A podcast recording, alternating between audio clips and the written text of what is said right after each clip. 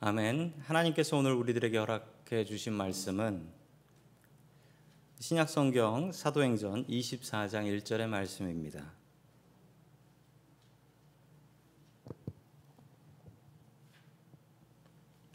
닷새 후에 대제사장 아나니아가 어떤 장로들과 한 변호사 더둘로와 함께 내려와서 총독 앞에서 바울을 고발하니라. 아멘. 하나님께서 우리와 함께 하시며 말씀 주심을 감사드립니다. 아멘. 자, 우리 옆에 계신 분들과 이렇게 인사 한번 해 주시고요. 우리 온라인 예배 드리시는 분들도 같이 가족분들과 인사 나눠 주시면 감사드리겠습니다.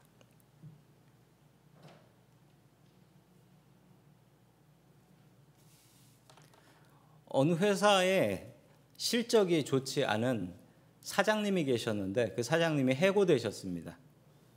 해고되시고 나가시면서 이제 부사장이 사장이 되었는데 부사장님에게 편지 봉투 두 개를 줬습니다. 그리고 이렇게 얘기했죠. 위기가 있을 때 첫 번째 봉투를, 그 다음 위기 땐 두 번째 봉투를 열어보면 피해갈 수 있다. 진짜로 새 사장님에게도 얼마 뒤 위기가 찾아왔고 전임자가 시킨 대로 첫 번째 봉투를 열어봤습니다. 그랬더니 첫 번째 봉투에는 이렇게 써져 있었습니다. 전임자에게 다 뒤집어 씌우고 전임자를 비난하라. 그래서 전에 사장이 다 시켰다. 전에 사장이 한 거다라고 하며 첫 번째 위기를 넘어갔습니다. 두 번째 위기가 다가왔을 때 두 번째 봉투를 열어보니 거기에는 이렇게 적혀 있었다라고 합니다. 그 다음에는 뭐라고 써져 있었냐면 당신도 편지 두 통을 쓰고 사임하시오. 이렇게 써져 있더래요. 다른 사람을 비난하면 내 문제를 피해갈 수 있습니다.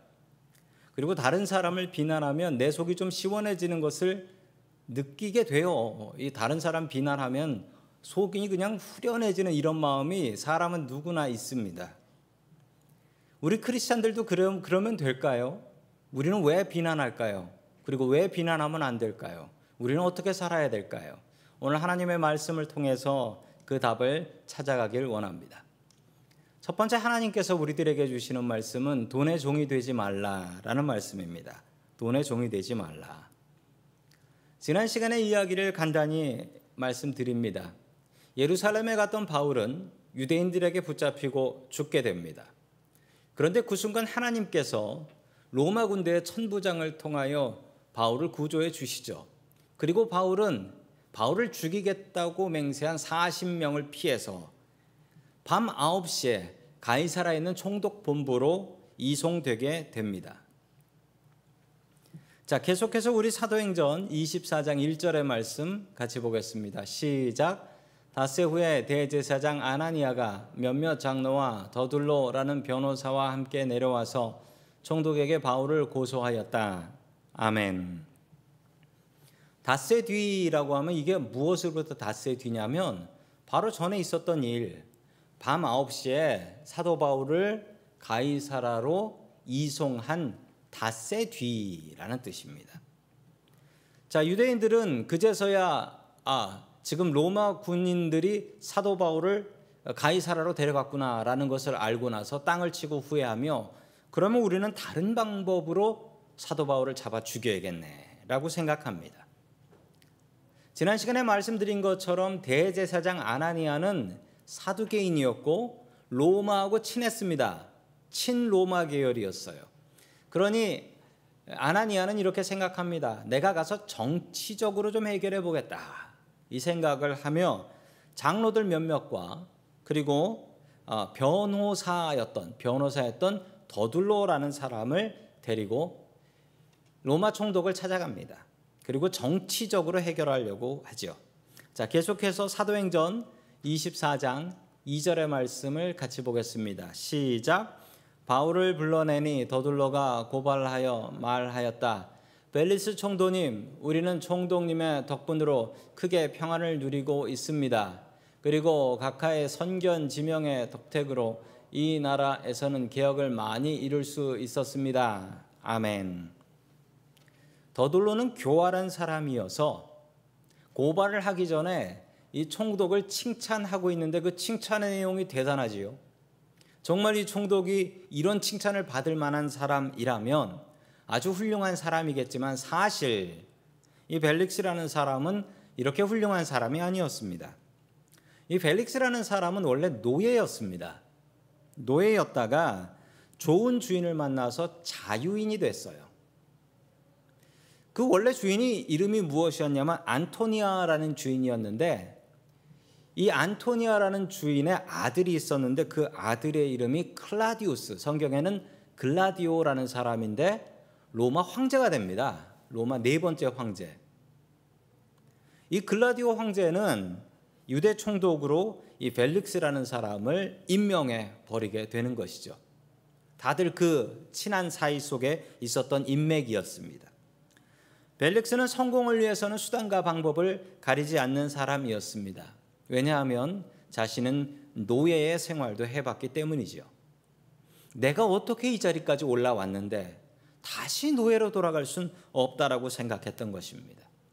그는 돈을 사랑했고 그리고 그 돈으로 뇌물을 많이 썼다고 하고요. 자기가 뇌물을 많이 받기도 했고 또 여자들을 무척 좋아했다라고 합니다. 심지어 죄를 지어서 잡혀온 죄수가 있는데 돈을 준다? 그럼 풀어줬다고 해요. 강도가 강도짓하고 들어왔는데 돈을 내니까 그 강도를 풀어줬대요. 그리고 자신의 낮은 출신 성분, 노예였다는 것을 만회하기 위해서 이 벨릭스라는 사람은 아내를 세 명이나 뒀습니다. 근데 이 세 명이 모두 다 로마 귀족의 딸이었어요. 왜냐하면 자기 신분이 낮으니까 로마 귀족들과 친척을 맺으면은 자신이 안전할 것이다라고 생각했던 것입니다. 그는 이런 생각을 했습니다. 내가 더 많은 돈을 벌어서 더 많은 돈을 받아서 로마 황제에게 뇌물로 바치면 내 자리가 든든하겠지라고 생각했습니다. 또한 내 신분이 낮으니 더 높은 사람들과 결혼을 하게 되면 나의 자리는 안전할 것이다 라고 착각하고 있었던 것입니다. 벨리스 총독은 글라디우스 황제에게 잘 보여서 AD 52년에 로마 유대 총독으로 임명되게 됩니다. 유대인들의 폭동을 진압했는데 그가 얼마나 잔인하게 진압했는지 유대인들이 유대인들이 로마 총독에게 가서 항의를 합니다. 로마 총독에게 항의를 해서 끝내 이 벨릭스 총독은 유대 총독에서부터 해임돼서 쫓겨서 로마로 돌아오게 됩니다. 그러나 그는 벌을 받진 않았습니다. 왜냐하면 자신의 아내가 든든한 가문의 사람이었기 때문이지요. 쓸쓸히 로마에 돌아간 이 벨릭스는 자신의 아내인 성경에 나옵니다. 드루실라라는 여자인데요. 드루실라와 함께 추방이 돼서 유배를 가게 되는데 그 가게 된 곳이 어, 베스비오라는 곳입니다. 이 베스비오라는 곳에는 산이 있었는데 그 베스비오 산이라고 합니다. 그 산 밑에 동네 하나가 있어요. 이 동네 이름은 아마 성도 여러분들도 다 아시는 동네 이름일 것입니다. 하필 이 사람이 가서 살았던 동네 이름이 폼페이였어요. AD 79년에 폼페이에 큰 화산 폭발이 있게 되고 그 화산재의 불과 그리고 용암 속에 자기의 아내와 아들과 함께 그 속에서 타서 죽어버렸다라고 전해집니다. 벨릭스는 자신의 실력을 믿었습니다. 노예에서부터 총독까지 올라온 게 이게 다 내 능력이다 생각했어요. 돈을 의지하면 내 자리는 든든할 것이다 라고 생각했습니다. 그리고 더 높은 사람의 딸들과 결혼을 하게 되면 내 자리는 든든할 것이다 라고 생각을 했습니다. 성도 여러분, 우리 중에도 벨릭스가 있을지 모릅니다. 내가 하나님 말고 다른 것을 의지하며 든든해하는 그 마음은 어쩌면 벨릭스와 같은 마음인 것 같습니다. 참 어려운 시절입니다. 이 어려운 시절 우리가 의지해야 될 분은 돈이 아니라 하나님입니다. 하나님을 더욱더 든든하게 의지하며 살아갈 수 있기를 주의 이름으로 간절히 축원합니다. 아멘. 두 번째 하나님께서 우리들에게 주시는 말씀은 남의 문제가 아니라 내 문제를 봐야 한다라는 말씀입니다. 내 문제를 봐야 돼요. 이 더둘로라는 사람이 나오는데 이 사람은 변호사로 나옵니다. 그러나 우리가 지금 생각하는 그런 변호사는 아닙니다. 왜냐하면 당시에는 그 변호사라는 자격 그런 건 없었어요. 그냥 말 잘하는 사람 혹은 법을 잘 아는 사람이 있으면은 가가지고 대신 증언해주고 돈 받고 뭐 이런 일을 했던 사람들입니다. 이 당시에 변호사였던 이 더둘로라는 사람, 이 사람은 돈을 받고서 죄가 있는 사람을 죄가 없다라고도 해주고, 그리고 죄가 없는 사람을 죄 있다라고 뒤집어 씌워주기도 했습니다. 그는 말을 잘했기 때문이지요. 대제사장 아나니아는 변호사를 삽니다. 그리고 그 변호사를 통해서 재판을 시작하게 되는데요. 성도 여러분, 이 대제사장이 변호사를 샀으면 그 돈은 무슨 돈으로 샀을까요? 당연히 교회 돈이죠. 당연히 성전 돈으로 교인들이 헌금한 돈으로 이 재판하는 데 사용한 것입니다. 지금도 그런 경우가 여러 군데 있어요. 지금 이 북가주에도 이 동네에도 제가 아는 교회 한 군데도 교인들이 열심히 헌금한 거 그 변호사 비용으로 다 쓰고 있어요. 교회가 두 쪽으로 나뉘어 가지고 둘이 서로 그냥 고소 고발해 가지고 양쪽에서 서로 변호사 비용만 대고 있어요. 아무 해결도 안 나고 있더라고요. 더들로는 바울을 모릅니다. 바울을 제대로 알지 못해요.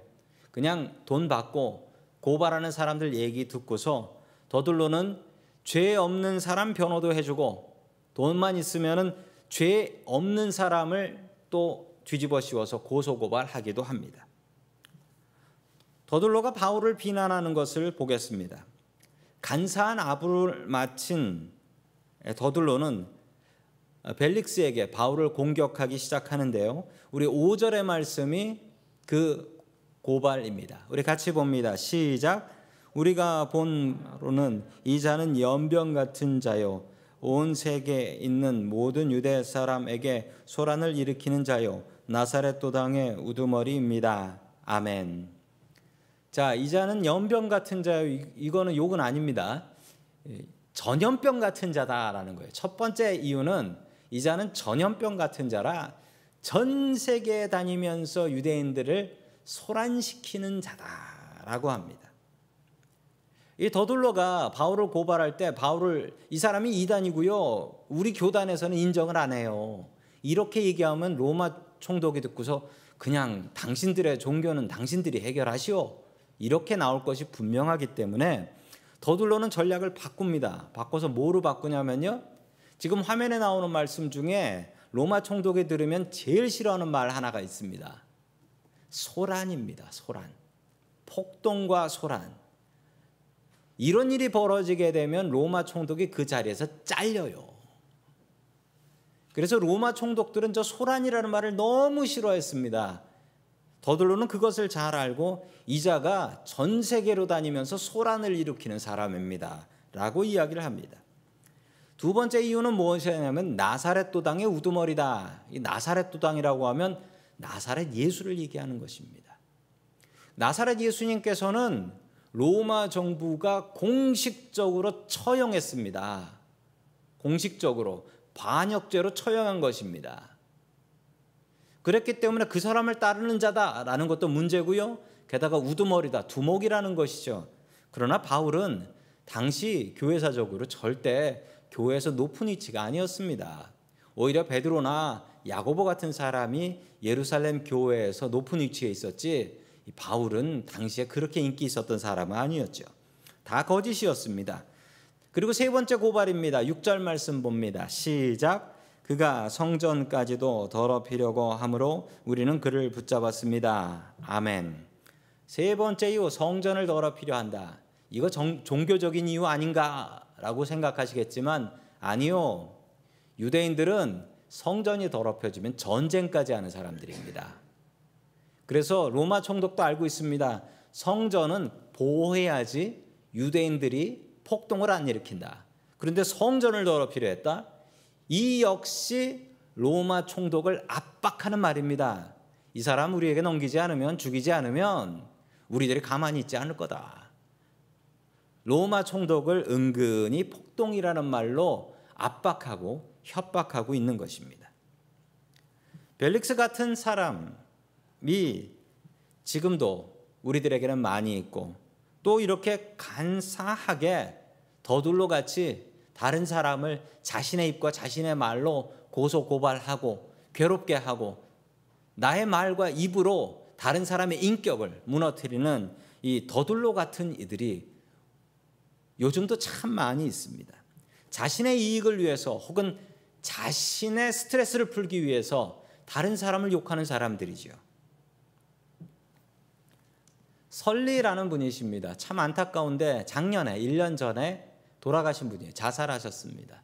가수고 배우신데 이분이 또 크리스찬이에요. 너무 안타까워요. 이분이 돌아가신 가장 큰 이유가 무엇이었냐면 알지도 보지도 못하는 사람들이 인터넷에다가 너 같은 사람은 죽어야 된다 그러면서 욕을 하는 거예요. 이걸 이제 한국말로는 악플러라고 하죠. 악플다는 인터넷에 자꾸 나쁜 말, 나쁜 리뷰 코멘트 올리는 사람들, 이 악플러라고 한국에선 하더라고요. 하도 그런 얘기를 듣다 보니까 너무 괴로워가지고 그냥 자살을 해버리셨어요. 이분이. 너무 마음이 아팠습니다. 저런 악플러들 때문에 전 세계적으로 자살하시는 유명인들이 배우나 가수들이 참 많으세요. 한국에서도 저런 악플러들 이제 고발을 당해가지고 고발을 해가지고 경찰들이 악플러들을 잡았어요. 잡고 나서 경찰들이 잡을 때 도대체 악플을 다는 사람들, 남을 그렇게 알지도 못하는데 비난하는 사람들은 어떤 사람들일까? 저 사람을 비난, 못생겼다라고 비난하는 사람이면 더, 더 예쁜 사람인가? 저 사람을 뚱뚱하다라고 욕하는 사람은 더 날씬한 사람인가? 찾아봤더니만 아, 기가 막히게도 그 악플러들은 그렇게 잘난 사람들이 아니더래요. 오히려 못난 사람들이랍니다. 잘생긴 것도 아니고 뭐 가진 것도 없고 직업이 바른 것도 아니고 이 사람들이 왜 비난을 하냐고요? 그렇게 비난하는 이유는 자신의 못남을 보고 싶지 않아서 다른 사람을 비난하는 것이더랍니다. 자신의 열등감 때문이래요. 이 얘기는 제 얘기가 아니고 정신과 의사이신 윤홍균 선생님께서 하시는 말씀이에요. 남을 비난하는 가장 큰 이유는요. 누구나 자신이 숨기고 싶고 그리고 자신이 바라보고 싶지 않은 자신의 약점들이 있답니다. 그런데 이 약점을 인정하고 바라보는 게 너무나 어렵대요. 용감한 사람은 자신의 약점을 바라보고 그래 이건 내가 잘못한 게 맞네 이거 내가 고쳐야지라고 생각한답니다. 그런데 많은 사람들은 자신의 약점, 자신의 못난 것을 그냥 보고 있기가 싫대요. 그리고 볼 용기가 없답니다. 그러면 남을 비난하는 거예요. 남을 비난하는 순간 나의 약점과 나의 단점과 나의 못남은 잊을 수 있기 때문에 더 다른 사람을 알지도 못하는 사람을 욕을 하면서 괴로워하는 것을 보면서 자신은 기쁨을 누리고 있다라는 거예요. 그래서 이분은 이렇게 이야기합니다. 남 비난하기 좋아하는 사람은 자기 자신을 들여다볼 용기가 없는 사람이다. 라고 얘기하세요. 사탄은 우리에게 다른 사람을 비난한 마음을 줍니다. 왜냐하면 다른 사람을 비난해야 나의 잘못을 돌아볼 수 없거든요. 내가 고칠 수 없으니까. 사탄은 자꾸 남의 잘못을 보고 비난하게 합니다. 그리고 가정이 서로 비난을 해야지 지옥이 되거든요. 그리고 교회가 서로 손가락질하고 비난해야지 지옥같이 되거든요. 그래서 사탄은 우리를 비난하게 합니다. 성도 여러분, 사탄의 종이 되지 마십시오. 비난하지 마십시오. 우리는 크리스찬이기 때문에 비난보다는 기도하는 사람들입니다. 나의 비난 때문에 상처받는 사람이 있다라는 사실입니다. 말로 사람을 죽이는 더둘로 같은 사람이 되지 마십시오. 말로 사람을 살리셨던 주님처럼 주님의 말씀을 따라 살아가는 저와 성도 여러분들 될 수 있기를 주의 이름으로 간절히 축원합니다. 아멘. 세 번째 마지막으로 하나님께서 우리들에게 주시는 말씀은 말의 책임을 지라라는 말씀입니다. 말의 책임을 지라. 한 주간 동안 우리의 말을 한번 돌아보십시오. 우리는 비난보다 칭찬을 더 많이 했나요? 원망보다 기도를 더 많이 했나요? 잘 생각해 보시면 내가 다른 사람을 비난한 것은 잘 기억이 나지 않을 것입니다. 원래 사람의 마음이 간사해 가지고 다른 사람이 나한테 했던 나쁜 말들, 아팠던 말들은 정말 기억을 잘하지만 내가 다른 사람 마음 아프게 한 것들에 대해서는 우리는 잘 잊고 삽니다. 늘 나는 피해자라고 생각하며 살지요. 어떻게 하면 우리는 말의 책임을 지고 살 수 있을까요? 간단히 답부터 말씀드리자면 우리가 말의 책임을 지려, 면 하나님을 두려워하면 됩니다. 내 말을 하나님께서 다 듣고 계신다라고 생각하고 살면 됩니다. 한국말 중에 이런 말이 있습니다. 말도 못해요? 말도 못하냐? 이런 말이 있습니다. 한국 사람들은 말에 대한 관용이 있고 이거 말도 못하게 하면 저건 독재자 히틀러 같은 사람이다라고 생각을 합니다. 그러나 성도 여러분 절대로 하면 안 되는 말이 있습니다. 절대로 하면 안 되는 말이 있는데 말도 못하냐라고 얘기를 하는 것은 안 됩니다. 내 말이 다른 사람에게 상처를 준다면 그 말은 하면 안 되는 말이지요. 한국말 중에 이게 미국 사람들이 특별히 미국 사람들이 한국말 배우면서 정말 배우기 힘든 말이 있답니다. 죽겠다라는 거예요. 죽겠다. 아, 길에 이쁜 아가씨가 하나 지나갑니다. 그랬더니 남자들이 남자들이 그 여자를 보면서 죽인다라고 하는데 그 여자는 그 얘기를 듣고 희죽희죽 웃으면서 좋으면서 좋아하면서 가요. 그걸 보면서 미국 사람이 아니 지를 죽인다고 그러는데 왜 이렇게 저렇게 좋아하냐? 맛이 식당 가서 맛있는 음식을 먹으면서 야 죽인다 라고 하니까 이 얘기를 들은 주인이 너무나 좋아하는 거예요. 아니 음식이 이렇게 맛있는데 주방장을 죽인다고 하니 주인이 너무 좋아하는 거야. 한국말은 너무나 어렵습니다. 배가 고파도 죽겠다. 또 날이 더워도 죽겠다. 추워도 죽겠다. 한국말은 이 죽인다는 말이 너무나 많아요. 또 오늘 뭐 예배 끝나고 나가시면서 목사님 설교 죽여요라고 할지도 모르겠지만 제 막내 아들 학교 고등학교에서 작년에 실제로 있었던 일입니다. 어떤 학생 하나가 남학생 하나가 너 죽인다라고 했어요. 어떻게 됐을까요? 한국 학교 같으면은 뭐 아무 문제가 없지요. 그런데 경찰이 출동했어요. 그리고 그 학생, 그 얘기를 한 학생하고 친구들 모두 다 경찰서로 다 데려갔어요. 다 데려가서 조사했습니다. 그리고 어떻게 됐을까요? 그 학생 퇴학당했어요. 그 학생 퇴학당하고 학교에서 쫓겨나고 그리고 그 가족은 이 동네에서 못 살겠다라고 해서 짐 싸가지고 가게 다 정리해가지고 지금 하와이로 다 이사 가셨어요. 아들이 던진 한마디, 너 죽인다. 라는 말 한마디 때문에 이 가족이 모두 다 이사 가 버렸다라는 참 안타까운 얘기입니다. 말 한마디인데, 말 한마디인데. 근데 그 말이 하면 안 되는 말이었던 것이지요. 성도 여러분, 우리가 해도 되는 말이 있고 하면 안 되는 말이 있습니다. 하면 안 되는 말은 하면 안 되는 거예요. 미국 법이 이렇게 엄한데 천국 법은 어떨까? 전 진짜 궁금해요. 천국법은 어떨까? 우리 하나님의 말씀입니다. 마태복음 5장 22절 말씀 같이 봅니다. 시작. 그러나 나는 너희에게 말한다. 자기 형제나 자매에게 성 내는 사람은 누구나 심판을 받는다. 자기 형제나 자매에게 얼간이라고 말하는 사람은 누구나 공유에 불려갈 것이요 또 바보라고 말하는 사람은 지옥 불 속에 던져질 것이다. 아멘. 정말 두려운 말씀인데 이 하나님의 말씀이 무엇이라고 나오냐면 형제자매에게 성질 내면은 그 성낸 거 하나님께서 기억하시고 심판하신다라고 말씀하십니다. 성내지 마시고 성냈으면 바로 가서 사과하십시오. 이것 때문에 우리가 심판받을 수는 없지 않습니까? 또 형제 자매에게 바보다 혹은 얼간이다라고 이야기하는 사람은 어떻게 되냐면 공의회 그 무서운 공의회에 끌려가고요. 그 공의회에서 증언해야 되고 당신 왜 그때 바보라고 했어? 당신 왜 얼간이라고 했나?